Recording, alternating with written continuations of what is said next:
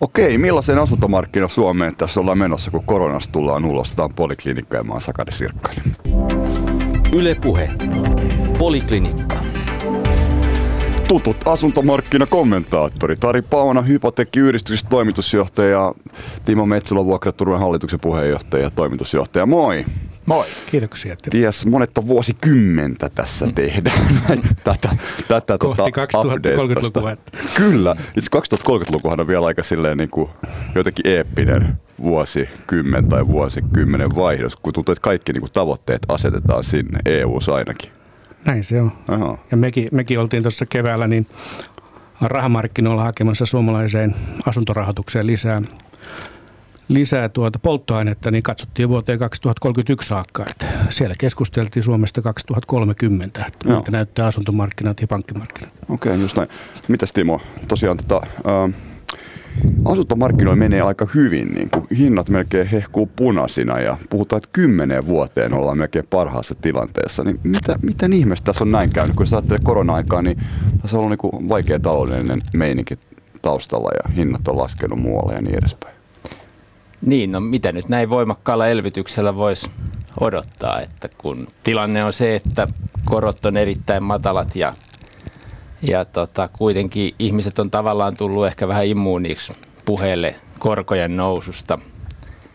Ja sitten samaan aikaan on ollut nämä kilpailevat kulutusvaihtoehdot nyt padottuna, niin tota, ihmiset on satsannut asumiseen. Ihan sama, katsotaanko kodin sisustusta tai asuntokauppaa tai remontointia tai rakentamista, niin kuumaa on ei pelkästään Suomessa, vaan ympäri maailmaa. Mm-hmm. Niin, raha on jäänyt sinne sukanvarteen. Ja... Joo, ja näyttää siltä, että kaupungistuminen vaan kiihtyy. Eli, eli korona, korona jotenkin aiheutti juurikin sen, mistä Timo puhui, että monet tahot ehkä näki kodin ja asunnot turvasatamana monellakin tapaa. Ja, ja se on kantanut tässä niin kuin korona-ajan yli ja luulen, että tulee jatkumaan tästä eteenkin päin hieman vaimennen, totta kai, kun korona, koronakriisi jää taakse. Mutta käykö tässä niin markkinat on vähän liiankin kuumina, kun luin just hypo, Hypon asuntomarkkinaennustetta, niin että jossakin kaupoissa niin maksetaan jo yli pyyntihinnan. Lähdetään tämmöisiä rakkauskirjeitä, kaikkia ihan ihmeilmiöitä. No, no niitä kaksituhattaluvun alun samanlaisia ilmiöitä, ja, ja, mutta tilannehan on tällä hetkellä ihan erilainen esimerkiksi rahoituksen näkökulmasta, että kyllä siellä on paljon sellaisia suodattimia, joiden, joiden kautta varmistutaan siitä, että se pysyy terveenä se kehitys. Mutta kyllä pitää sanoa, että pääkaupunkiseutu Tampere, Turku, kasvukolmio, se vetää ja pitää. Mm, kyllä. Se vetää ja pitää, ja itse asiassa Timo, tehän nyt teitte strategisen ratkaisun, että keskitytte vissiin lähinnä pelkästään tämän Helsinki Turku, Tampere, kolmio, vissi Oulu siellä vielä mukana. Joo. Miksi? No siis, miksi? Perinteisestihan ajateltu, että satatuhatta asukasta on ison kaupungin raja, ja me ollaan niin kuin sillä logiikalla ää, aikaisemmin toimittu, mutta nyt alkaa näyttää siltä, että tämä kaupungistuminen on siirtynyt sellaiseen vaiheeseen, jossa voittavat kaupungit on siellä parin sadan tuhannen asukkaan koko luokassa, ja siitä ylöspäin. Ja tää, tähän asuntomarkkina- ja asuntokauppakeskusteluun, mitä tässä äsken käytiin, puhuttiin siitä, että kuumana käy markkina, niin se on semmoinen alueellinen totuus, että Suomessa jopa siis pääkaupunkiseudun sisälläkin on, on aika isoja eroja. Ollenkaan joka paikassa niitä asuntoja ei viedä käsistä, ei välttämättä varsinkaan siis korjaustilanteeltaan niin kuin raskaiden kustannusten ää, niin kuin kuormittamia kohteita. Et yksi syy siihen, että asuntokauppa käy näin älyttömän vilkkaasti, on todella vilkas uudisrakentaminen. Ja, ja tota, se antaa ehkä vähän valheellisenkin kuvan siitä, että mikä sen käytettyjen asuntojen kaupan tilanne on. Toki esimerkiksi vaikka tämän vuoden ihan alussa oli semmoinen tilanne, että tilanne oli jopa niin kuin ylikuumentunut, mutta just tällä hetkellä esimerkiksi nyt tässä lokakuussa, niin kyllä aika paljon joudutaan tuolla markkinaportaaleissa niin hintapyyntöjä laskemaan. Ja siellä on siis kohteita, jotka on ollut ehkä vähän utopistisellakin hintapyynnillä aika pitkään myynnissä ja nyt tullaan alaspäin. Ja kesä meni jo ja lehdet tippuu puista ja, ja siellä on myymättömiä kohteita ja myyjiä, jotka suurin toiveeni on lähtenyt myymään, kun puhutaan siitä, että asuntokauppa käy todella vilkkaana ja, ja nyt sitten ei ole ihan kauppoja tullutkaan. Eli, eli pääkaupunkiseudullakin, niin siis tottahan on se, että asuntokauppa käy tosi vilkkaasti, mutta tota, kyllä siellä niin tätä Arin mainitsemaa harkintaakin on paljon mukana. Jos ei ostajalla, niin sitten pankin päässä, että vähän toppuutellaan. Ja sitten kun me tullaan vaikka nyt tähän Lahteen, josta kysyit, niin tämä runsas rakentaminen toimii niillä alueilla, joilla on muuttovoittoa. Mutta kun sanotaan, että Lahden muuttovoitto on peräisin Nastolan kuntaliitoksesta vuonna kaksituhattakuusitoista. Mm-hmm. Ja mitään muuta muuttovoittoa ei sitten vuoden kaksituhattakymmenen ole ollutkaan. Niin äh, kun samaan aikaan rakennetaan erittäin voimakkaasti, sata kaksikymmentätuhatta asukkaan Lahti toteuttaa sellaista strategiaa, että he on He on sata viisikymmentätuhatta asukkaan kaupunkia rakentaa sen mukaan. Jos tämmöisessä tilanteessa jää muuttovoitto tulematta, niin se on niin kuin tämmöinen käänteinen tuolileikki. Te tiedätte tämän, kun mm. musiikki soi ja sitten kun musiikki lakkaa, pitäisi istua. Eli siellä aina vähennetään tuolia tässä leikissä, mutta Lahdessa niin kuin aina tavallaan joka kerta, kun musiikki taukoo, niin kannetaan lisää tuolia pöydän ympärille. Ja se, että jos on enemmän tuoleja kuin on istujia, niin sitten alkaa jäädä tyhjäksi. Ja tässä on tämä yksi asuntomarkkinan dilemma, että kun on paljon yksityisiä maanomistajia ja, ja, ja sitten on tämmöinen tilanne kuin Lahdessakin nyt, niin ne, yksityinen maanomistaja, jolla on kaavoitettua maatahan ilman muuta ajattelee, että nyt pirun viekö äkkiä rakennetaan. Et mahdollisimman nopeasti nyt se talo pystyy ja myyntiin ja näin. Ja rakentajahan tekee. Ja itse asiassa ne uudet asunnot menee kaupaksi. Eli, eli niin kuin, so far kaikki hyvin. Mutta kun kotitalouksien määrä ei kasva, niin sitten sieltä lähiöistä alkaa jäädä asuntoja tyhjäksi.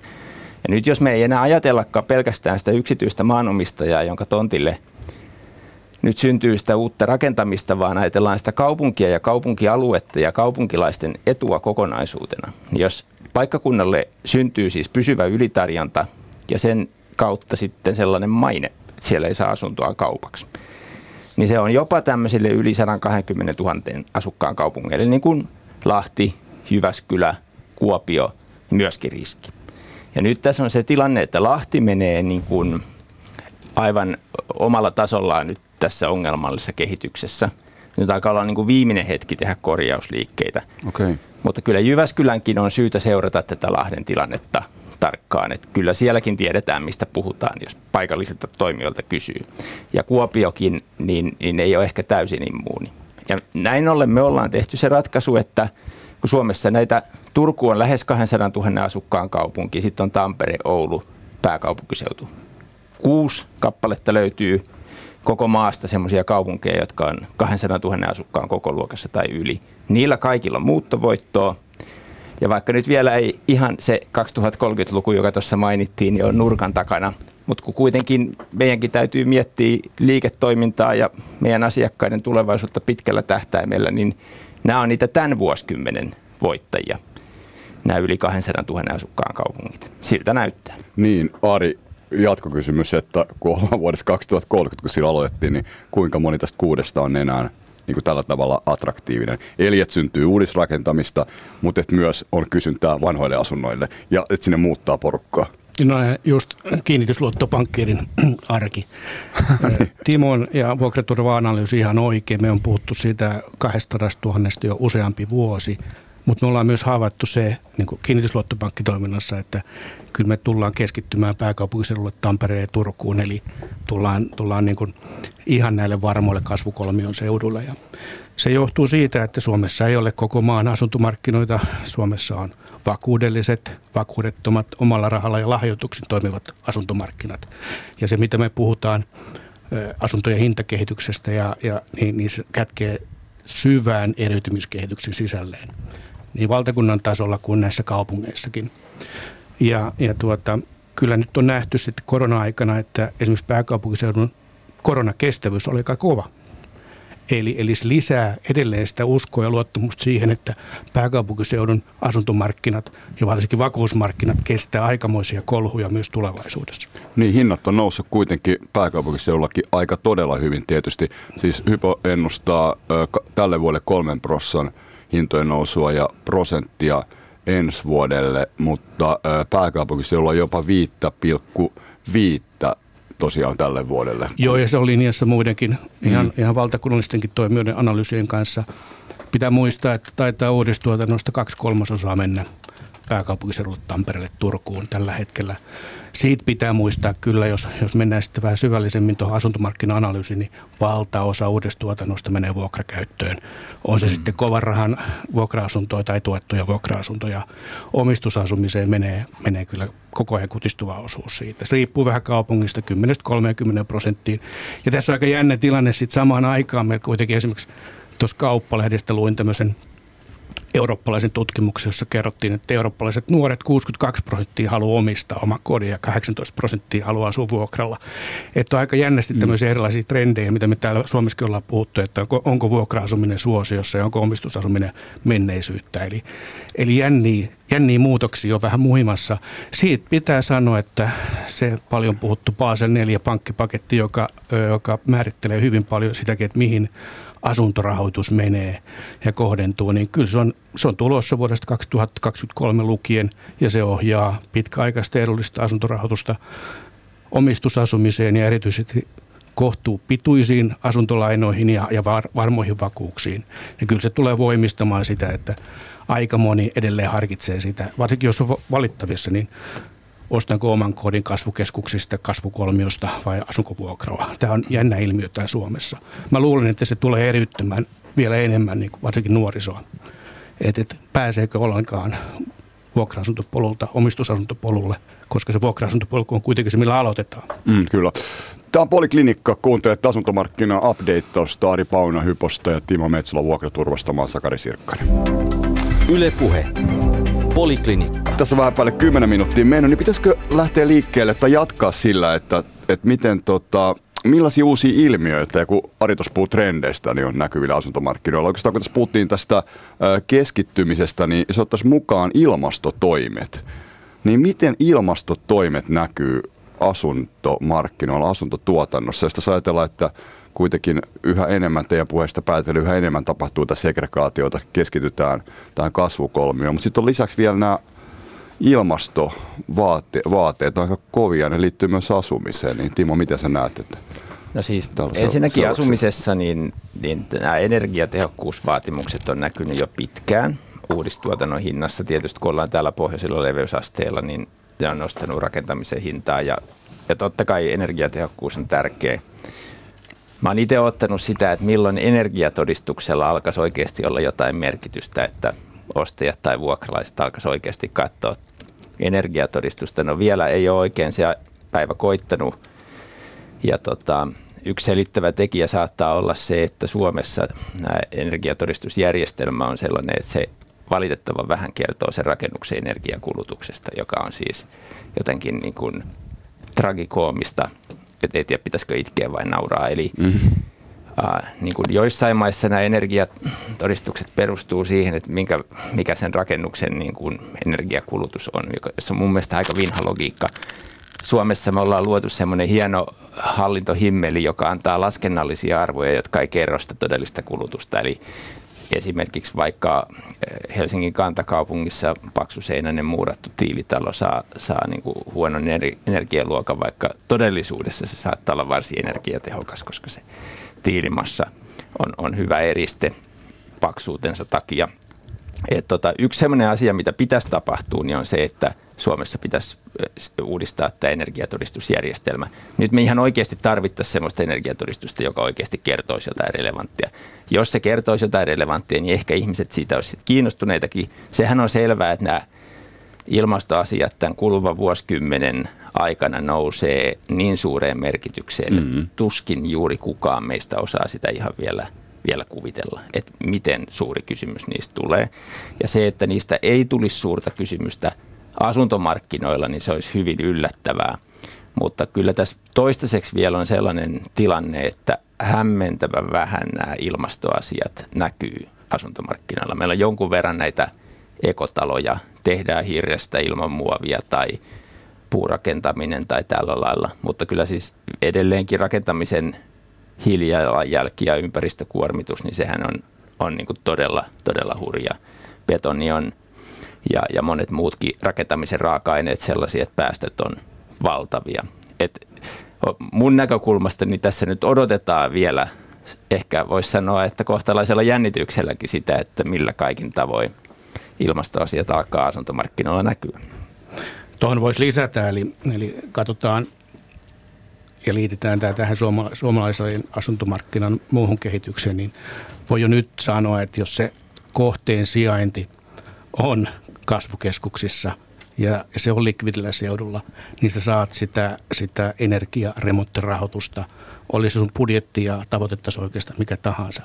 Eli kyllä tämä, tämä oikeastaan tämä suomalaisen erittäin hajautuneen asuntomarkkinan synnyttämät ongelmat, ne vielä voimistuu nyt näiden ilmasto- ja energiatehokkuustavoitteiden edessä. Ja, ja se on kyllä aika kova juttu, että se jakaa vielä entistä enemmän sitten tätä asuntomarkkinaa ja, ja tekee sitten niin kuin railoa maaseudun taantuvien ka- kerrostalokohteiden energiaremontoinnin osalta tai sitten Töölössä sijaitsevan satavuotiaan talon energiaremontoinnin kohdalla. Että se on niin kyllä yö ja päivä. Ja tämä on kiinnostavaa, että esimerkiksi tota, kaksikymmentä vuotta sitten joku oli suuria kartanoita maalla ja muuta, niin lähti nämä puheet, että eihän niitä kannata lämmittää kumalämmöllä. Mutta silti silloin parikymmentä vuotta sitten ei ollut vielä yhtään kerrostaloa, joka lämpenisi maalämmöllä. Nythän niitä alkaa olla. Ja tota, tällaisia aidosti uusiutuvia energiamuotoja, mitä kivihiilellä tuotettu kaukolämpö ei todellakaan ole, niin, niin mä, mä toivon, että tämä kehitys äh, niin kun, äh, saisi sillä lailla ilmaa siipiensä alle, että esimerkiksi vaikka tämä maalämpöön vaihtaminen yleistyisi niillä alueilla, missä se on mahdollista. Esimerkiksi Helsingin keskustassa se on sellainen reikäjuusto se kallio, että ei sinne mm.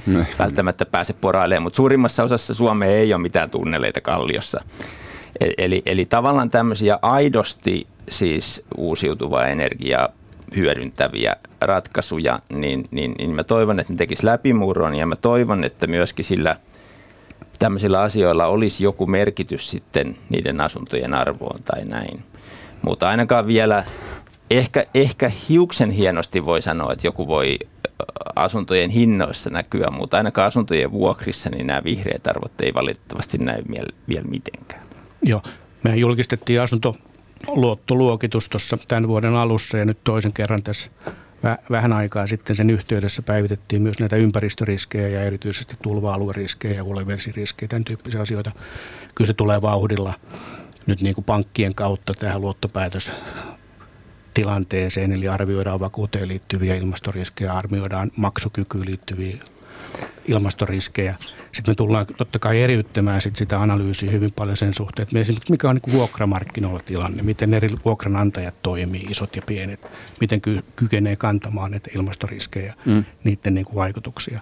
Ja sitten omistusasuntomarkkinoilla, niin kuin äsken tuossa sanoin, niin siellä on se semmoinen hopeareunus, eli, eli tätä omistusasumista kasvavissa kaupungeissa, sitä, se niin kuin sääntely ohjaa rahoitusta sinne. Ja sitä kautta, kun se vakuuden sijainti on vielä kunnossa, mm. niin myöskin vanhoissa kohteissa kyetään tekemään korjausremontointeja, varsin mittaviakin. Ja sitten taas uudis, uudistuotannossa kyetään ottamaan tämän tyyppisiä asioita. Mutta mut, miten, Ari, ne tosi monet kohteet, jotka on syrjäseuduilla, puhutaan myös tietenkin siitä, että asuminen tulisi päästökauppa tavalla tai toiselle kuin kansallinen päästökauppa, niin mistä löytyy ne fyrkat, ne rahat näiden syrjäseutujen asuntojen remontoimiseen, siis että ne olisi ilmastoystävällisempiä. Me ollaan luotu tähän maahan jo pankkipolitiikan, aluepolitiikan nimissä paikallispankkien ryhmät tyyppinen lainsäädäntö. Eli, eli pienet pankit voivat yhdessä toimia ja sitä kautta olla, olla niin kuin koko ajan suurempia. Ja kyllä katse pitää suunnata paikallispankkiryhmiin. Ne ovat kasvaneet siellä taantuvilla alueilla, aikanaan, aikanaan rahoittaneet kaikennäköistä toimintaa. He tuntevat nämä paikalliset olot. Että kyllä sitä niin kuin vuosikymmenen, melkein vuosisadan aikana kasvanutta erittäin vahvaa vakavaraisuutta pitää nyt käyttää sitten taantuvien alueiden mm. haasteiden ratkaisemiseen. Nyt pitää ole sitä riskiä ottaa, mistä, mistä on, mitä on tienattu. Mutta se vaikeus siinä, vaikka nyt paikallisosuuspankki sitten onkin, niin se, että kun se asunnon arvo on jotenkin kiikun kaakun, se on alenemaan päin, niin sitten niin. saattaa kuitenkin rahaa ilmastoremonttiin. Juuri ja miten tämä nyt niin tämä yhtälö toteutuu? Se yhtälö toteutuu niin, että sä oot vuosikymmenen aikana kerännyt vahvaa vakavaraisuutta juurikin rahoittamalla näitä mm. seutuja monellakin tapaa. Nyt sitä vahvaa vakaraisuutta on laitettava peliin. Ja sen, Kuulostais... sen avulla on otettava sitä luottoriskiä ja, ja sitä kautta puskuroitava näitä negatiivisia vaikutuksia, mitä, mitä aiheuttaa esimerkiksi ilmastohaasteista niin. ja sit siitä taantuvasta talouskehityksestä. Nyt kuulostaa siltä, että Ari haluaa upottaa rakkaat kilpailijansa ei, sinne mä, mä peräänkuul... maakuntien, pienpaikkakuntien suolaan. Peräänkuulutan sitä, että tässä on paikallista vastuuta. Sitä pitää mm. kantaa. Et meillähän on semmoinen tilanne, joka on aika mielenkiintoinen, että et puhutaan kaupungistumisesta, niin finanssiala se vasta kaupungistuu. Mm. Kaikki haluavat siivunsa kasvavista kaupunkimarkkinoista. Silloin pitäisi kysyä, että miten ne juuret, no miten niin. huolehditaan siitä synnyseudusta. Piikitellään vähän, vähän, vähän nyt kollegoita Arin suunnasta selvästi. Mutta tota, jos me nyt ihan vakavissaan ollaan, niin siis suurimmalla osalla Suomen keskisuuria kaupunkeja on edessä semmoinen tulevaisuus, jos pääsääntöisesti olemassa oleva asuntokanta käytetään loppuun. Mutta korjaamisessa ei yksinkertaisesti kovin paljon kaupallista mieltä ole. Tietysti osa siitä asuntokannasta korjataan, mutta siis merkittävä osa käytetään loppuun. Ja, ja kun on, on taantuva ja vanheneva väestö, niin asuntojen tarve pysyvästi vähenee. Ja sitten sitä ylimääräistä loppuun ajettua asuntokantaa puretaan. Ja, ja tämmöistähän se nyt on ollut maailman sivu. Tätä se kaupungistuminen a- aiheuttaa. Sitten se, että... että on tietyt alueelliset keskukset, nyt vaan pitäisi pystyä näkemään, että mitkä, joihin, joihin sitten kannattaa satsata, ainakin nyt vielä seuraavan kahdenkymmenen vuoden tähtäimellä, eli, eli kannattaa tehdä korjauksia näin. Mutta ongelma on se, että kun tässä Sakari sanoit, että kun asuntojen hinnat on kiikun kaaku, niin voisi sanoa, että voi kun olisikin kiikun kaaku, niin, mutta kun ne on vaan kaaku. Eikö niin? Mm. Eli, eli se on laskeva suunta. Se on hirveän hankala investoida sellaista rahaa, joka, ei, joka, joka tavallaan ei tule siinä korjauksessa takaisin niin, että se asunnon arvo nousisi. Ja tota, kyllä tämä, mä luulen, että korjaamisen kalleus on yksi tämmöinen kaupungistumista merkittävästi vielä Suomessa nopeuttava tekijä. tekijä. Mm. Niin. Ja, ja tässä Ari kuvasi tätä kasvukolmion keskittymistä, ja mä oon ihan samaa mieltä, että kasvukolmio on, on melko ylivoimainen Suomen markkinoilla. Oulun valttina mun mielestä, no ensinnäkin voisi pienellä huumorilla sanoa, kun puhuit tästä tulvariskistä ja meriveden kohoamisesta, niin Pohjois-Pohjanmaallahan maakohoaminen on Suomen voimakkainta, eli, eli tota, ehkä siellä pysytään niin sanotusti pinnalla senkin ansiosta. Mutta näin vakavasti, niin Vaasa-Kuopio-linjan pohjoispuolelta ei oikein löydy Oululle haastajaa. Sitten Oululla on niin kuin hyvä historia nyt viimeisen kolmenkymmenen vuoden aikana. Ehkä voisi sanoa, että liki neljänkymmenen vuoden. Siellä on siis korkean, korkea koulutettu, korkeasti koulutettu väestö ja semmoisia klustereita, jo, jo, jotka tarjoaa töitä just sille väestölle. Ja sitten sen lisäksi tämä väestö on investoinut asumiseen, he on rakentanut erittäin kalliita omakotitaloja ja muita, joiden jälleenmyyntiä arvo ei vastaa sitä tällä hetkellä, mitä he on siihen laittanut kiinni. Eli on tavallaan sitouttava tekijä sinne alueelle, jos sä pysyt sinne ja asut siinä ja nautit siitä sun hienosta talosta, niin sille ei hirveästi ole merkitystä, että mikä se sen jälleenmyyntiarvo sillä hetkellä on. Eli ihmiset olisi niin kuin monelta osin niin kuin halukkaita pysymään Oulussa. Jos sä muuttasit Oulusta Espooseen, niin sun pitäisi laittaa saadaksesi vastaavan talon niin miljoona euroa sinne väliin. Ja se on, se on niin ymmärrettävästi vahvasti sitouttava tekijä. Sitten siellä on tämä klusteri ja sitten siellä on tämmöinen edullinen perusasuminen, mikä on ollut Oulun valtti koko tämän vuosky, siis vuosituhannen. Eli, eli siellä on tehty koko ajan yksiöitä, kaksiöitä, siellä ei ole kallista. Eli jos yritys sijoittuu sinne ja muutat nyt vaikka joltain pieneltä paikkakunnalta, niin sun on selvästi helpompi tulla sekä vuokra-asuntoon että omistusasuntoon Ouluun. Helppo saada myös työvoimaa, helpompaa saada työvoimaa. Eikö niin? Mm. Ja Rovaniemi menee pitkälti matkailulla ja totta kai siellä Vaasa-Kuopio-linjan pohjoispuolella on muitakin kaupunkeja, mutta ei siellä oikein niin kuin Oululle ole haastajaa. Niin mä ajattelen, että tässä on ihan mahdollista myöskin se, että Oulu pärjää. Ja pärjää ehkä jopa vuosikymmeniä. Mutta nyt kun me ajatellaan tätä keskustelua, niin jos on pääkaupunkiseutu Turku, Tampere ja koko Suomesta pystytään nostamaan yksi kaupunki Oulu ja siitäkin Ari on eri mieltä mun kanssa. Niin tästä me voidaan niin kuin jotain päätellä siitä, että mikä tämä kaupungistumisen taso on. Ja, ja kuitenkin tässä on, jos olette kiinnittänyt huomioon, niin keskustelu kaupungistumisesta on koko ajan vaan tunnustanut jyrkempiä ja jyrkempiä tosiasioita vuosi vuodelta. Muistaakseni kaksituhattaseitsemäntoista oli sellainen, kun me annettiin ulos tietoa, että jo, jo enemmistössä keskisuurista kaupungeista asuntojen hinnat laskee. Ja silloin sitä uutisointia kyseenalaistettiin rankasti. Mm. Ja tota, nyt kuitenkin siitä on tullut tavallaan valtavirtaa, on kulunut vain neljä vuotta. Ja, ja, ja tota, äh, nyt, nyt sitten se, että kun me mietitään tätä energiaremonttia ja korjaamista ja näin, niin periaatteessahan energiaremontti on ekoteko. Mutta semmoiseen taloon, joka ehkä myöhemmin puretaan, niin se on mahdollisesti myöskin ekoteko olla tavallaan korjaamatta sitä ja synnyttämättä liikaa lisää päästöjä, jos sitten kuitenkin esimerkiksi kaupungin vuokrataloyhtiö päätyy purkamaan ne kohteet tulevaisuudessa. Eli ihan oikeasti meidän täytyy tosi vakavissaan miettiä, että mitä kannattaa korjata ja mitä on ekologisinta ajaa loppuun. Ja sitten jos jotain tehdään vanhaan taloon, niin otetaanko vaikka se maalämpö, jolloin se energiatehokkuus on heikko, mutta jos me saadaan se massiivinen energiankulutus tuostettua uusiutuvalla energialla. Eli öljylämmityksestä Öljylämmityksestä maalämpöön mm. esimerkiksi, tai pahimmillaan sähkölämmityksestä maalämpöön.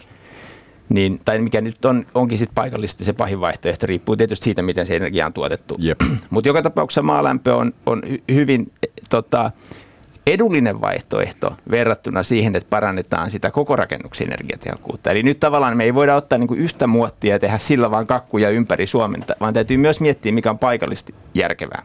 Tos, tosi kiinnostavaa. Otetaan kiinni vielä tästä. Ari, sulla on varmaan jotain muuta, mutta siis tämä suurten kaupunkien pudotuspeli, mikä tuli tuossa mieleen Timon puheenvuorossa, että et siis meillä on kasvukolmio, Helsinki, Tampere, Turku ja Oulu. Ja sä oot sitä mieltä siis, että Oulu on jotenkin jo vähän niin kuin feidaamassa, mutta entäs sitten Turku myös? On puhuttu myös Turun taudista. Mennäänkö me kohta semmoiseen tilanteeseen, että meillä on kasvukaksio, eli tota Helsinki ja Tampere. Kohta meillä on kasvuyksiö, eli Helsinki. No joo, tilanne on juurikin näin, että näitä variaatioita on pohdittu ja, ja niitä on pohdittava kymmenen kaksikymmentä vuoden aikajänteellä, kun tekee sen tyyppisiä sitoumuksia. Mm-hmm. Ja tuota, kyllä kun käy kansainvälisellä rahamarkkinoilla, niin tunnistetaan pääkaupunkiseutu. Ja, ja tuota, se on se ainut kaupunki, josta puhutaan. Sitten puhutaan sit siitä suurkaupungistumisesta, niin kyllähän tämä meidän merellinen Helsinki on kovin maaseutumainen kaupunki. Et pitää muistaa sekin, että et me ollaan niinku kaupungistumisessa jäljessä. Ei yhtään pilvenpiirtäjää vielä. Kaupungistumisessa yhtään paljon aika, enemmän. Aika jäljessä. Mm, yritystä alkaa olla jo. Näin on, mutta että, äh, pakko se on sanoa, että et kasvukolmio Etelä-Suomeen, lähellä on yhteydet ulkomaille, keskinäiset raideliikenneyhteydet, niitä kehitellään. Että kyllä se niin kuin varmuus on tästä duopolista, että pääkaupunkiseutu Tampere. Nythän on erinomainen juttu, että Tampereella on pöhinää ja on, on, on tuota vauhtia. Tehdään paljon sen eteen, että, että haastettaisiin pääkaupunkiseutua, joka on eri, erinomainen, erinomainen asia, koska pääkaupunkiseutu tarvitsee vastavoimaa. Ja, ja tota, kyllä näin on, että Kymmenen vuotta sitten me puhuttiin Hypossa kuudesta ja kymmenestä kasvavasta kaupunkialueesta, jotka säteilee ympärilleen. Se on koko ajan supistunut. Mm. Ja, ja nyt puhutaan sitten tästä pääkaupunkiseudusta ja Tampereesta varmoina ja toivotaan, että Turku pysyy mukana tässä kehityksessä. Yes. Niin. Tämä Tampere on siis oikeasti yllättävän vahva. Et jos ajatellaan siis Pirkanmaalla, se, se talousalue on noin neljäsataatuhatta asukkaan talousalue, joka kasvaa siis reippaasti yli prosentin vuosittaista vauhtia, siis väestö. Eli, eli niin kuin Sakari sanoi, niin sinne rakennetaan, rakennetaan syystä ja sinne halutaan muuttaa. Ja se on tavallaan sellainen minipääkaupunkiseutu, eli erittäin dynaaminen talousalue, joka on kuitenkin edullisempi kuin pääkaupunkiseutu. Ja jos ei ihan Tampereella aina niin edullista ole, niin Tampereen kehyskunnista ainakin löytyy sitten sit monen hintaista vaihtoehtoa. Ja lisäksi Tampereen brändille on ollut ihan mahtavaksi, niin kuin, mahtava kiillottaja tämä, nämä käsittämättömät infrahankkeet, missä mennään edellä aikatauluja, alle budjettien ja samaan aikaan kun Helsinki kompuroi nöyryyttävästi niin kuin hankkeesta toiseen ja kaikki ylittyy, niin, niin jotain siellä Tampereella tehdään oikein, kun, kun mm. tota, tilanne on se, että, että tota, aikataulut alitetaan ja budjettikin alitetaan. Toki siellä on taitavasti tuotu intensi, insentiivit myöskin siis sille, että, että tota, myöskin rakentaja etu onnistua hyvin. Että mun mielestä siinä on paljon katsomista niin kuin mu- muiden kaupunkien tota, isojen hankkeiden tilaajille, mutta tota, Turku onkin sitten kiinnostava. Niin, onko Turku tippumassa kelkasta? No siis nythän meillä on ensinnäkin tämä Turun tauti, minkä, minkä Sakari mainitsit, niin se oli ehkä vähän eri juttu ja taisi toivottavasti niin jäädä sinne kahdeksankymmentäluvulle. Sitten tota, Varsinais-Suomen ihmeestä puhutaan paljon ja, ja siinä aina ehkä Turku ei ole ihan ollut keskiössä, mutta, mutta tota, Turku siitä kuitenkin hyötyy tällaisesta puheesta ja maineesta. Sitten telakalle kuuluu erittäin hyvää, kiitämme Saksaa. Saksalaiset on ollut Turun telakalle parempia isäntiä kuin, kuin korealaiset. Sillä on niin kuin iso henkinen merkitys. Mutta kyllä tämän entisen pääkaupunkin tämmöinen ylisukupolvinen kumuloituva varallisuus on sellainen ero, joka äh, niin kuin merkittävästi erottaa sen Tampereesta. Eli siellä on vanhaa rahaa, siellä on rikkaiden lisäksi paljon vauraita. Ja, tota, ja sitten se antaa monenlaisia mahdollisuuksia, on, on siis pääomia alkaen startupeista ja yritystoiminnasta ja näin. Ei, ei Turusta Tampereelle ole haastajaa, mutta tota, mä silti uskon, että... Pysyttelee siellä. Mä uskon, että se sinittelee mukana ja sitten Turun etu on se, että se on aika kiva, varsinkin kesäkaupunkina aika niin no. kiva kaupunki. Aurajoen erittäin, erittäin mukava viime kesänäkin siellä hengailleena. Tähän, tähän kasvukolmion kärkiin, niin niiden asuntomarkkinoihin niin liittyy mielenkiintoinen ilmiö, jota kannattaa pohdiskella, että mikä on näissä kaupungeissa vuokra-asumisen suosion tulevaisuus. Ja juurikin semmoisen segmentin näkökulmasta, joka pystyy valitsemaan omistusasumisen tai vuokra-asumisen väliltä. Miten sä, Timo, näet tämän tilanteen, että kuinka, kuinka näissä kaupungeissa niin kuin maksukykyisten vuokralaisten vuokrat kehittyvät? Heillä luulisi olevan mm. vähän niin kuin ostovoimaa ja neuvotteluvoimaa. Ja nythän me ollaan siis siinä sillä lailla tosi mielenkiintoisessa tilanteessa, että ensimmäistä kertaa nyt viime vuosikymmeninä niin samaan aikaan, kun on työvoimapula näissä isoissa kaupungeissa, niin vuokra-asuntomarkkinan tarjonta ei ole pullonkaula. Eli aina ennen on valitettu sitä, niin kuin S-ryhmä esimerkiksi kaksituhatta ja, ja varsinkin kaksituhattaseitsemän toi esiin sitä, että heillä olisi työpaikkoja auki, mutta ei he saa ihmisiä muuttamaan työn perässä, kun ei ole asuntoja. Nyt on asuntoja ja nyt on tarjontaa myöskin niin paljon, että ei, ei ole näköpiirissä mitään jyrkkää vuokrien nousua. Asuntosijoittamista on tullut niin suosittua, että siinä on tavallaan saatu sellainen tietynlainen tasapainopiste. Ja tota, vuokra-asunnon, vuokra-asunnolla on siis monia tehtäviä, mutta mun mielestä kaksi tärkeintä On, on ensinnäkin se, että sekä omistusasunnon että vuokra-asunnon täytyisi olla aitoja vaihtoehtoja. Mm-hmm. Toisin kuin vaikka Tukholmassa, jossa, jossa se vuokrasysteemi on niin sekaisin, että omistusasumisen hinta nousee pilviin kuin vuokra-asuntoa, että saattaisi otat pimeiltä markkinoilta. Helsingin ja, ja muidenkin Tampereen, Turun ja koko Suomen etu on se, että on aidosti toimivat vuokramarkkinat ja sitten on toimiva asuntokauppamarkkina. Mm-hmm. Ja, ja sulla on kaksi vaihtoehtoa, joiden väliltä sä voit miettiä. Mun mielestä näitä ei pidä asettaa vastakkain, ihan niin kuin pääkaupunkiseutua ja Tamperetta ei pidä asettaa vastakkain, vaan tavallaan molemmat hyötyy toisesta. Eli kun on ta- tiettyä tasapainoa, niin se on hyvä. Ja, ja, ja tämä on, tää on vuokramarkkinan toinen tärkeä tehtävä, eli se on, se on vaihtoehtona omistusasumiselle ja osin hillitsee esimerkiksi aivan tolkutonta omistusasuntojen hintojen nousua, koska sitten vuokra-asuminen on, on, on niin kuin tasapainottava vaihtoehto. Sitten toinen vuokra-asumisen äärimmäisen tärkeä tehtävä on se, että edullinen pieni vuokra-asunto toimii astinlautana sille, että sä voit työn perässä muuttaa sinne kaupunkiin. Ja silloin kun näitä astinlautoja on tarjolla, niin sä voit tulla sinne, asua vuoden kaksi ja sitten siirtyy eteenpäin isompaa vuokra-asuntoa, omistusasuntoa, minne siirryt. Just noin. Ja, ja tota, nyt me ymmärretään se, että jos kumpi tahansa näistä puuttuu, eli ylipäänsä vuokra asuntoja ei ole tarjolla ja se ei ole vaihtoehtona omistusasunnolle, niin me nähdään, että seurauksena on sen tyyppisiä ongelmia kuin Tukholmalla nyt on. Eli Tukholman kasvua jarruttaa se, että ihmiset pääsevät sinne töihin. He ei voi muuttaa sinne. Erittäin hyvä pointti. Jos, jos mm. Tukholmalla ei olisi tätä pullonkaulaa, niin se menisi vielä, se menee hyvin nytkin, mutta piruviäköön se menisi vielä paljon kovempaa, jos siellä olisi asuntoja tarjolla.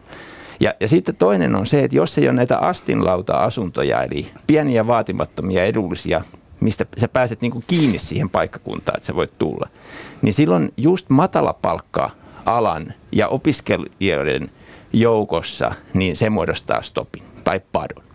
Ja, ja, ja se on sitä niin kuin kasvun ruohonjuuritason kehitystä, mikä on hirveän tärkeää. Ja tässä mutta meillä on t- nyt mun mielestä hyvä tilanne. Ni, joo, mutta mä kysyin, että miten nämä maksukykyisten vuokralaisten vuokrien kehitys vaikka viimeisen viiden vuoden aikana.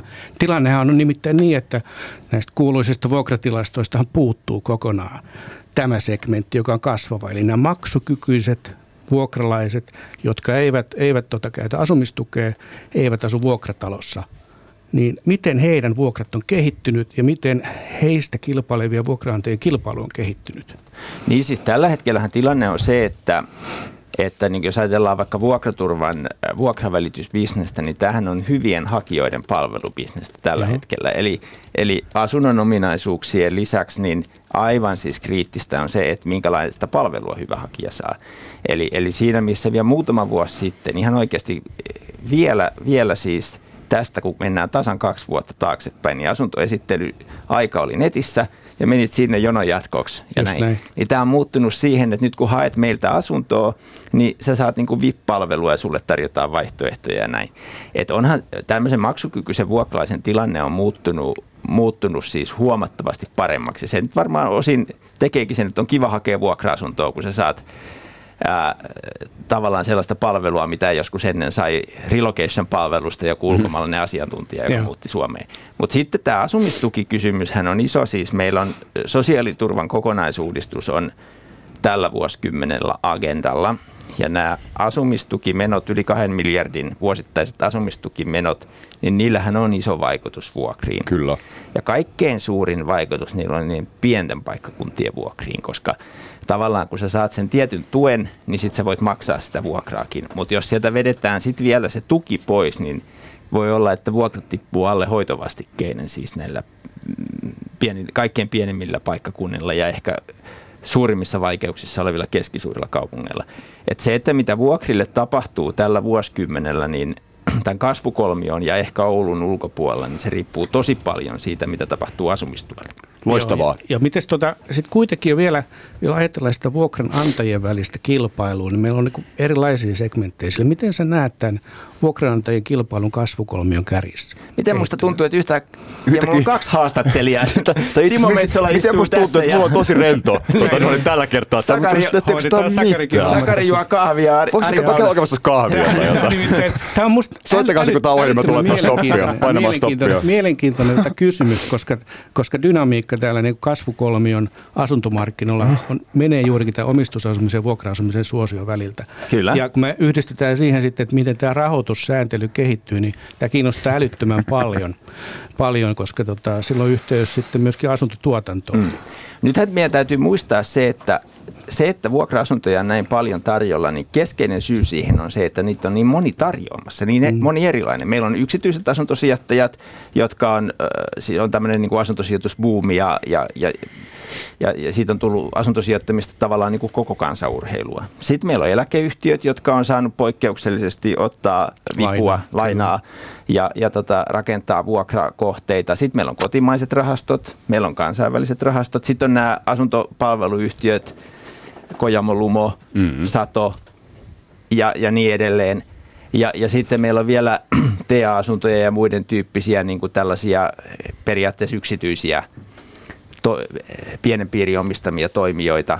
Ja, ja tota, koko tämä jengi niin kuin innoissaan tuo tarjontaa ja se voi hyvin olla, että jollekin segmentille esimerkiksi vaikka kiristyvä pankkisäätely tuo vaikeuksia.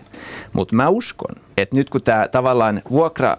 Asuntosijoittamisen ilosanoma on näin laajoin piirein ymmärretty ja otettu vastaan, niin jos joku sektori hiljentää vauhtia, vaikkapa nyt pankkisäätelyn takia yksityiset mm. vuokranantajat, niin sieltä instituutiopuolelta tai kansainväliseltä rahoituspuolelta, siis rahastopuolelta tai näin, niin sieltä tulee täydentävää. Et mä, en, mä en oikeastaan enää usko, että Suomessa vuokra-asuntopulat niin kuin palaa.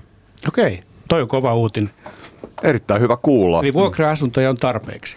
No siis ei, ei tietysti, niin kuin nykyinen määrä ei ole riittävästi niin kuin, tarpeeseen ikuisesti, mutta niin kuin sanoit, niin uudistuotannosta menee ihan valtavan suuri osa, osa vuokra. vuokralle. Siis enemmän kuin seitsemänkymmentäviisi prosenttia valmistuvista uusista asunnoista saa ensimmäiseksi asukkaaksi vuokralaisen. Okei, hei, tota, laitetaan tähän väliin ö, siis Timo Metsola ja Ari Pauna Poliklinikalla. Erittäin hyvä keskustelu asuntomarkkinoista. Yle Puhe. Poliklinikka. Koska tässä on jäljellä nyt siis seitsemäntoista, mihin saa pari juttua, tai yksi asia pitää ehdottomasti ottaa vielä tuolla lopussa, eli inflaatio ja sen vaikutus. Ja velat. Ja velat, just niin. Mutta otetaan tämmöinen lyhyt ennen sitä. Mut tuli mieleen tässä, että mitä Helsingissä pitäisi tehdä. Nyt meillä on tuore valittu pormestari ja hänellä myös tuore valittu pääekonomisti. Me tiedetään, että Helsinkiin muuttaa jengiä pääkaupunkiseudulle, haluttaisiin lisää työperäistä maahanmuuttoa, ja tämä on kuitenkin se kasvukeskusten kasvukeskus. Niin nyt ilmaiset konsulttineuvot, mitä Helsingissä pitäisi asuntomarkkinoilla tehdä, että vastaan siihen kysyntään ja saadaan sitä stadista mahdollisimman elinkelpoinen? No mun mielestä siis Helsingin, Espoon ja Vantaan yhteistyötä ja yhteistä suunnittelua, visiointia nimenomaan siis asunto- ja liikenneratkaisuissa, niin, niin kaavoitus, liikenne, asuntotuotanto pitäisi tiivistää vielä ihan täysin uudelle tasolle tästä eteenpäin ja siitä hyötyisi koko pääkaupunkiseutu ja se olisi Suomen kansainväliselle kilpailukyvylle, just kun mainitset nämä tämmöinen työperäinen maahanmuutto, missä kilpaillaan osaavasta kansainvälisesti liikkuvasta työvoimasta, niin se olisi ihan ratkaisevaa. Mä keskityn siihen Helsinkiin, että kyllä se Helsingin pitäisi pohtia, että kyllä ihan tavallisen suomalaisenkin pitäisi kyetä täällä omistaa oma koti ja omalla mm. tontilla, eli, eli liittyy sitten kaavoitukseen, asuntotonttien riittävyyteen, niiden omistusmuotoa, että Helsinkihän leimaa tämä vuokra, vuokratonttimaisuus. Ja sen sanon, että se on pieni riski rahoituksen näkökulmasta, koska se omistustontti nyt on vaan kova juttu. Ja, ja tota, oli mitä sun mielestä Helsingin pitäisi tehdä tontille? Helsinki omistaa valtavan määrän maata. Mielellään, mielellään pitäisi jatkaa sitä, mitä tässä vähän aikaa sitten tehtiin, eli taloyhtiöille mahdollistettiin lunastaa omia tontteja. Siellä löytyy kyllä raho- rahoitusta. Ja, ja tota, sitten tämä yhteistyö pääkaupunkiseudun kuntien välillä, totta kai se on kestoaihe ollut pitkän, pitkin matkaa. Mutta nämä ne mun mielestä on, että, että havaitsisi sen tilanteen, että aika moni haluaisi myös omistaa oman kodin omalla tontilla mm. pääkaupunkiseudulla, Helsingissä eritoten, ja sitä kautta hyötyisi siitä taloudellisesti sitä kaup- kaupungin kasvusta. Eli kaupungin pitäisi myydä nyt tonttimaata. Iso, iso kuvahan kyllä sitten, jos puhutaan inflaatiosta ja veloista tässä niin loppuaika, niin ajatelkaa, meillä siis noin kymmenen vuotta sitten oli kotitalouksilla asuntovelkoja, puhutaan noin asunto-osakeyhtiövelat mukaan lukien, niin kahdeksankymmentä miljardia, nyt on sata kaksikymmentä miljardia. Mm. neljäkymmentä miljardia tullut tässä, tässä tota kymmenen vuoden aikana, kun korot on melkein nolla. Niin. Eli, eli, eli tarkoittaa sitä, että siellä on valtavasti myös lyhennetty lainoja, mutta on myöskin otettu lisää. Että mm. jos, jos näköpiirissä on pikkuhiljaa korkojen nousu, niin lyhentyvyysasteet lähtee niin kuin laskuun ja sitten vielä tulee erilaiset muut velat päälle. Eli kyllä mä olen hirveän huolissani niin kuin Suomen valtion, erilaisten niin kuin yhteisöjen, kuntien, kotitalouksien velkaantumiskehityksestä. Että kyllä se, se painaa aika kovaa meidän kahden A-luokitusta. Jatka tästä, Timo, mutta tähän väliin. Siis inflaatio on se, mikä nyt puhututtaa. Se on siis yleinen hintatason nousu. Ja kuinka pitkään se jatkuu, sitä meistä ei kukaan tiedä tässäkään studiossa. Tai jos tietää, niin kertokaa. Mutta tähän vaikuttaa siis myös asuntojen hintoihin. Se voi toisaalta, jos se jatkuu pitkään inflaatio, niin se tapahtuu, niin silloin velat kuittautuu nopeammin. Mutta toisaalta se nostaa myös asuntojen arvoja. Mutta toisaalta voi käydä niin, että sitten jos jonain päivänä inflaatio on sen verran korkeita, T K P alkaa nostaa ohjauskorkoaan, joka taas vaikuttaa sitten asuntolainojen korkoihin ja niihin asuntolainojen kustannuksiin. Niin miten sä näet, Timo, tämän tilanteen? Mihin suuntaan me nyt ollaan menossa? Tämä on aivan olennainen kysymys. Joo, siis itse asiassa siis, mä en ole taloustieteilijä, mutta mun käsitys on se, että ainakin vähän vanhempien oppikirjien mukaan, niin näin voimakkaan elvytyksen pitäisi teoriassa synnyttää paljon voimakkaampaa inflaatiota. Tämä, ottaen huomioon elvytyksen voimakkuus, niin tämä inflaatiohan on hämmästyttävän matala ja, ja kesti todella kauan, että se ylipäänsä saatiin millään lailla liikkeelle. Jopa huolenaihe oli se, että kun oli valtava elvytys ja silti ei alkanut tulla minkäänlaista inflaatiota. No nyt on löytynyt sellainen raja, että, että tota Atlantin molemmin puolin on, on, on inflaatio lähtenyt ja muualla niin maailmassa. Jenkeissä vitosta, täällä kolmosta. Niin, ja muualla maailmassa inflaatiota on ollut koko ajan, että mm. täytyy muistaa, että Eurooppa ja Amerikan Yhdysvallat ei ole koko maailma. Mutta tota, tässähän siis periaatteessa kiinteä omaisuus, niin kuin vaikka asunto, ainakin jos se on muuttovoittoalueella, niin voi olla jonkin asteinen inflaatiosuojakin. Että jos se inflaatio siirtyy asuntojen hintoihin, niin se ei välttämättä ole ongelma. Suomessa tiedetään seitsemänkymmentäluvulla tilanteita ja ja näin. No, sitten jos korot nousee, niin me tullaan huomaamaan se, että asuntolainojen korkovähennysoikeutta leikattiin tässä vähin äänin viimeisen kymmenen vuoden aikana ja vähän ylikin jo keskusteltu aiheesta, ja, ja, ja se, se tulee tietysti vastaan.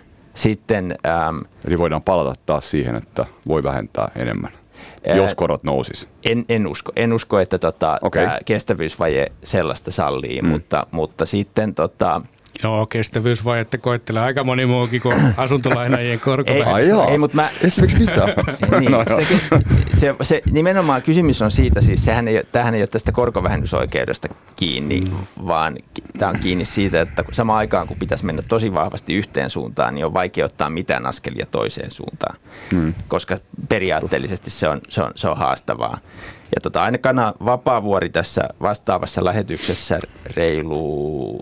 Jahas, reilu kymmenen vuotta sitten mm. sanoi, että muutama, kun kysyttiin, että ruvetaanko asuntolainojen korkovähennysoikeutta leikkaamaan, niin sanoi, että muutama johtava poliitikko, jotka sen käytännössä päättää. Nyt se matalien korkojen aikana tehtiin, mutta nyt jos sitä ruvettaisiin nostamaan, niin siellä olisi koko eduskunta vastaan, koska se, se tuli suoraan niin kuin budjettikeskustelun, kaikki haluaisi rahaa jonnekin muualle. Et tietysti kalastellaan ja, ja, ja suosiota ja tällä lailla. Mutta, mutta nyt mä... sehän on tämän päivän ilmiö. Heti kun nostat meteliin, niin tulee rahoitusta. Niin, siis t- t- se on semmoinen populismin suo, että siellä koko eduskunta voisi sen asian kanssa velloa ja näin, mutta mä ei mennä siihen sen syvemmälle. Mä en usko, että se korkovähennysoikeus enää, tässä on...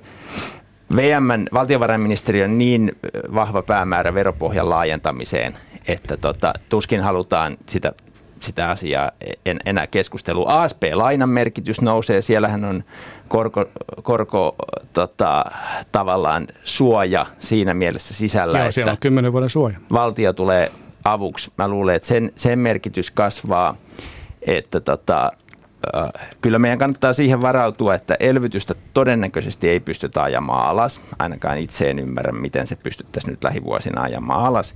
Ja silloin varmaan inflaation kanssa täytyy jonkinlaisen inflaation kanssa sopia taas elää. No hei, Ari, Ari siirtyykö no inflaatio asuntojen hintoihin ja toisaalta milloin korot nousee, joka tietysti voi vaikuttaa sitten toisinpäinkin? No joo, eri näin. Että hirveän tärkeää erottaa Jenkkien ja Euroopan kehitys inflaatio-osalta. Mm-hmm. Katsotaan nyt, kuinka täällä Euroopassa päässä eteenpäin, ainakin Ranskassa ennustellaan inflaatiotaso yksi pilkku viisi - yksi pilkku kuusi maksimissaan. Niin ensi vuodella. Et, et se on niinku, niinku pidemmällä aikavälillä, niin. Et se on aika kaukana tasaantuu vielä tavoitteista. Et katsotaan nyt, kuinka se täällä Euroopassa inflaatio kehittyy. Mutta kyllä mä ilman muuta puhutaan niin kun velkaisista asunto, asunnonomistajista ja asuntosijoittajista, niin kyllä sitä korkoriskiä pitää pohtia, mm. mutta sehän on hirveän yksilöllinen. Eli, eli jos olet tänä aikana niin kun saanut asuntolaina viimeisen, viimeisen kymmenen vuoden aikana, niin sut on stressitestattu kuudella prosentilla. Jos on sun henkilökohtaista lainaa, yhtiölainoihan ei ole stressitestattu. Tiedän. Se pitää muistaa. Ja jos olet sitten lyhentänyt sitä lainaa, niin ei sulla ole sitten pääomiakaan ihan hirveästi kymmenen mm. vuoden jälkeen. Eli, eli tämä pitää huomioida. Että jos on toiminut se stressitestin mukaisesti ja lyhentänyt lainaa, niin sä oot aika hyvillä turvallisilla vesillä. Mm. Mutta sitten jos sä oot ylivelkaantunut vielä sit sen lainan kanssa ja sä oot ottanut lyhennysvapaita ja kulutusluottoja ym, niin kyllä tässä hetkessä on niinku pakko miettiä, että hetkinen, että kuinka mä pärjään. Mm. Ja siihen on ihan simppeli keino. Eläpä, kerran, eläpä pari kuukautta, vaikkapa tästä marras, joulu ja tammikuuta sopivasti just joulun ja uuden vuoden kohdalla, niin elä sillä kuudella prosentilla. Ja, ja katso, kuinka käy. Sä voit laittaa sivuun johonkin jemmatilille sen, sen niin kuin erotuksen siitä just ja katso, että pärjätkö siinä arjessa vai et. Mutta Mut pakko myöskin sanoa sitten, että tuo niin kuin vuokramarkkinoilla erilaisten vuokranantajien kohdalla, niin tämä rahoitus ja rahoituskestävyys tulee niin kuin olemaan kilpailutekijä ihan ehdottomasti. Mm, mm. Se voi niin kuin karsia. Että jos on lähtenyt soitelle sotaa vivuttamaan ja luottaa siihen, että vuokrat vaan kasvaa ja nousee ja asuntojen arvot kasvaa ja nousee, niin voi tulla kyllä niin kuin ikävä yllätys. Voi tulla, se on totta. Ja toinen, mistä voi tulla ikävä yllätys, on kiinteistöverot. Koska nyt niin kuin tässä niin. vähän sivusin tätä veropohjan laajentamista, niin kiinteistöjä on vaikea viedä karkuun. Näin se on. Niitä on, niitä on sikäli helppo verottaa ja, ja tota...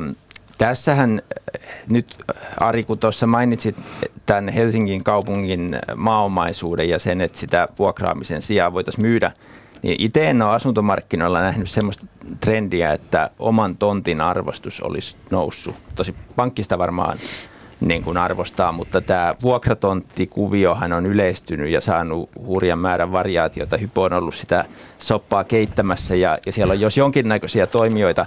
Ja itse kauhistelen sitä, että asuntokauppoja tehdään ja siellä voi olla pahimmillaan sadan vuoden maavuokrasopimus, missä on kovat korotusehdot ja ei, ei ole välttämättä sitä oikeutta edes lunastaa sitä omaa tonttiosuutta.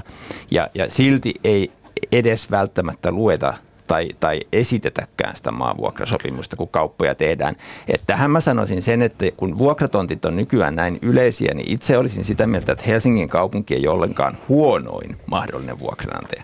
Että jos vuokratontilla pitää olla, niin kuin nykyään usein ollaan uudiskohteissa, niin kaupunki on varsin reilu vuokranantaja. Vaikka niitä on nostettu niitä vuokria, niin se on kuitenkin jotain ihan muuta kuin tämä tonttirahastojen kuviot tyypillisesti. Toki sielläkin on monia, monia erilaisia toimijoita. Ja sittenhän tässä on tämä kiinteistöveroelementti, eli vuokratontistahan kiinteistöveron maksaa omistaja. Eli, eli jos sä sitten omistat sen rakennuksen ja sä omistat maapohjan, ja sitten molempia äh, verotetaan tulevaisuudessa entistä raskaammalla kiinteistöverolla, niin siinäkin omat riskinsä. Joo, mutta muistellaan nyt, tässä on puhuttu kaukolämmön hinnasta ja Helenin, Helenin ja kaupungin välisistä lainasopimuksista ja kuuden prosentin koroista, mm-hmm. että pitää nyt muistaa, että tonttirahastojen yhteisvolyymi on noin miljardi euroa koko Suomessa, eli kaupunkien tonttiomistukset on ihan toista luokkaa. Ne on ihan siis päädominoivat sitä markkinaa, ja sitten siellä miljardi euron tonttirahastopuolella on erilaisia toimijoita, joista kyllä löytyy myöskin kaupunkeja parempiakin sopimuksia varmasti. Ja ehtoja, joissa on erityisesti se ehto, että pystyy lunastamaan sen tontin omaksi omalla tahdilla. Kaupungin tontteja et pysty lunastamaan. Mm. Se on iso niin kuin heikkous. Ja meillä oli tässä jokunen vuosi sitten ihan selkeästi tarjottiin asunto-osakeyhtiöille mahdollisuus lunastaa niitä tontteja omaksi. Ja siihen oli rahoitusratkaisutkin, että, että sitä kannattaa kyllä harkita Helsingin kaupunginkin. Mm. Mutta tuota, pitää niin kuin suhteuttaa, että mikä on niin kuin tonttirahastojen merkitys koko markkinassa. Se on aika pieni ja siellä sitten jotkut erityistapaukset, ne on vielä pienempiä nämä sadan vuoden lain vuokraajat ja tämän tyyppiset. Mm. Mä silti sanon, että se, että tehdään asuntokauppaa vuokratontilla perehtymättä siihen, että minkälainen se tontinvuokrasopimus on ja mitkä ne ehdot on, niin siellä osa iskee kirveensä kiveen. Ilman muuta. Siitähän me on puhuttu I, vuosikausi. Ihan, ihan samalla lailla kuin kaupungin vuokratonttiasiat on nyt tapetilla sen takia, että kun siellä on ollut vanhoja taloja, jotka on ollut niin edullisilla vuokratonteilla esimerkiksi viisikymmentä vuotta, että on unohdettu jo, että se ei olekaan oma vaan vuokratontti. Ja nyt kun sitä kymmenen vuoden siirtymäajalla nostetaan jollain lailla kohtuulliseksi, niin sitten se on karvas pala niellä. Ymmärrän, mutta meidän täytyisi kiinnittää enemmän huomioon näiden vuokratonttiehtoihin, että siellä on ehtoja hyvin laidasta laitaan, niin kuin sanoitkin, että se on yksi semmoinen tekijä, joka täytyy ottaa huomioon, kun sä mietit, että mitä sä asunnosta maksat. Kyllä, mutta siellä kehitys, tällä korkotasolla niin kehitys on aika pitkälti menossa juurikin omistustonttien suuntaan, ja näissä tonttirahastojenkin omistamiskohteissa, ton, to, vuokratonteissa, niin siinä käy niin, että alkuvaiheessa lunastetaan niin kuin pois se tonttiosuus, koska rahoituksen hinta on niin edullista suhteessa siihen, siihen niin kuin kuuden sadan vuoden tuottovaateeseen. Okei, antakaa vielä loppuun nyt vinkit, kun laitat ohjelmat tietoihin myös, että niin kuin, jos on asuntoa ostamassa, niin mitä pitäisi toimia tästä? Katsotaan tätä vuotta ja ensi vuotta. Minkälaisia asuntomarkkina Suomeen tässä ollaan menossa koronan jälkeen? No mä itse tota, äh, sanoisin niin, että kun on niin suuria kaupungin osakohtaisia eroja, siis äh, kaikissa näissä suurissa kaupungeissa ja epäilemättä pienissäkin, niin jos on asuntoa ostamassa, niin ähm, mun mielestä kannattaisi aloittaa niin kuin tutustumalla sen kaupungin myös niin kuin aika laajasti niihin alueisiin, johon tällä hetkellä rakennetaan, ja sitten ehkä myöskin semmoisiin vanhoihin kaupungin osiin, jotka ei ole ennalta niin tuttuja. Ja katsella, vaikka ei ole tarkoitus ostaa jostain kaupungin osasta, niin katsoa, mitä siellä olisi tarjolla. Nyt on nimittäin semmoinen tilanne, että saattaa olla varsin lähekkäin asuntojen hintatasossa tosi isoja eroja sen takia, että toinen on tunnetummalla kaupungin osalla ja toinen taas ei. No. Ja kun hinnat on kuitenkin kovat ja kilpailukin on aika kovaa, niin tässä saattaa tehdä löytöjä niin sanotusti. asuntomarkkina on muuttunut niin nopeasti, että se ei ole pysynyt aivan loogisena. Vähän niin kuin pörssissä joskus, niin osakkeiden keskinäinen kehitys ei aina mene, mene ihan loogisesti. Niin sama on käynyt asuntomarkkinoilla. Ja noi Timon ohjeet muistaen, niin suoraan, suoraan, oot sä sitten vuokra-asuntoa etsimässä tai omistusasuntoa etsimässä, niin Timon vinkkien pohdin, pohdinnan kerran niin suoraan pankkiin kysymään, että olisiko mulla mahdollista saada sitä asuntolainaa omaan kotiin, omalla tontilla. Koska se on niin kuin äärimmäisen tärkeä juttu, että hetkinen, olisiko mulla mahdollisuus kuitenkin sille omistusasuntopolulle. Sitten sulla on vähän valinnanvaraakin siinä ja sä voit kilpailuttaa niin vuokraantajia kuin pankkeja. Jotain muuta vielä. Koska se on aika puolitoista minuuttia. Pärjätäänkö näillä? Niin, no mä voisin sanoa okay. sen, että kannattaa siis vertailla omistusasumista ja vuokra-asuntoa, että katsoa molempia vaihtoehtoja. Juuri näin. Molemmissa on plussia ja miinuksia, ja sitten sieltä löytyy ehkä se joko sopiva asunto tai sitten muuten vaan niin hyvä yhtälö, että siihen haluaa mennä. Kun kerran vaihtoehtoja on, niin kyllähän ne kannattaa katsoa. Kyllä, kyllä. Meillä on Timon kanssa missiona se, että sulla on aito mahdollisuus valita. Sehän on siis niin kuin kaikkein tärkein, sanotaan kuin asuntopoliittinen, kaupunkipoliittinen, talouspoliittinen juttu. Mutta mut korkotaso kuitenkin matala. Miten te arvioitte vielä loppuun, että milloin korkotaso nousee nyt? Tuota, Nordean ennuste on kaksituhattakaksikymmentäkolme mennessä. Mm. Tämä loppuun asti vielä E K P ei lähtisi koron nostoon. Tämä on yksi yhden pankin näkemys. Tämä on tietysti vaikea. No Juho, mä kysyin Juholta, että no milloin se kahdentoista no niin. kuukauden Euribor on nollassa, niin hän sanoi, että menee ennustehorisontin yläpuolelle ohi. Eli pitää muistaa, että kahdentoista kuukauden... No, tämä on outo aika, jos tämä vieläkin jatkuu. Tietysti totta kai E U-talouksien tasapaino, epätasapaino pikemminkin, niin vaikuttaa tähän todella paljon. Mutta et... Mut sun kannattaa seurata kahdentoista kuukauden Euribor, joka on yleisin viitekorko. Niin. Se on nolla pilkku viisi, aika tasaisesti etenee. Siitä on erilaisia ennusteita, että nousisiko se sitten nollaan kaksituhattakaksikymmentäviisi jälkeen kaksituhattakaksikymmentäseitsemän. Pitää sitten muistaa yksi tärkeä asia. Nykyään niin asuntolainajat maksaa aina marginaalin. Eli se, niin. että et, tota, nousee niin kuin nolla pilkku viisi nollaan, niin ei se tapahdu vielä yhtään mitään. Sä maksat koko ajan sitä marginaalia. Okay. Et olennaista on se, että milloin kahdentoista kuukauden ja kuuden kuukauden Euriborit on nollan tasolla. Noniin, just näin. Ja, ja se on niin kuin useamman vuoden päässä. Ja tämä on sillä lailla nyt jo kulunut puujalkavitsi. Mä oon sanonut tämän täällä varmaan viisi kertaa vuosien varrella, mutta korkojen nousu on aina ollut noin pari vuoden päästä pitkään. Et se, sitä on hoidettu tässä nyt reilu kymmenen vuotta. Näin se on. Ehkä se mut nyt se, on totta. Mutta se on ihan selvä asia, että nykyään... Saa kiinteät korkoa erittäin edullisesti. Tämä menikin nopeasti tähän loppuun. Kiitti tässä Timo ja Ari. Okei, okay, yes. Kiitos. Kiitti, hyvä. Yle Puhe. Poliklinikka.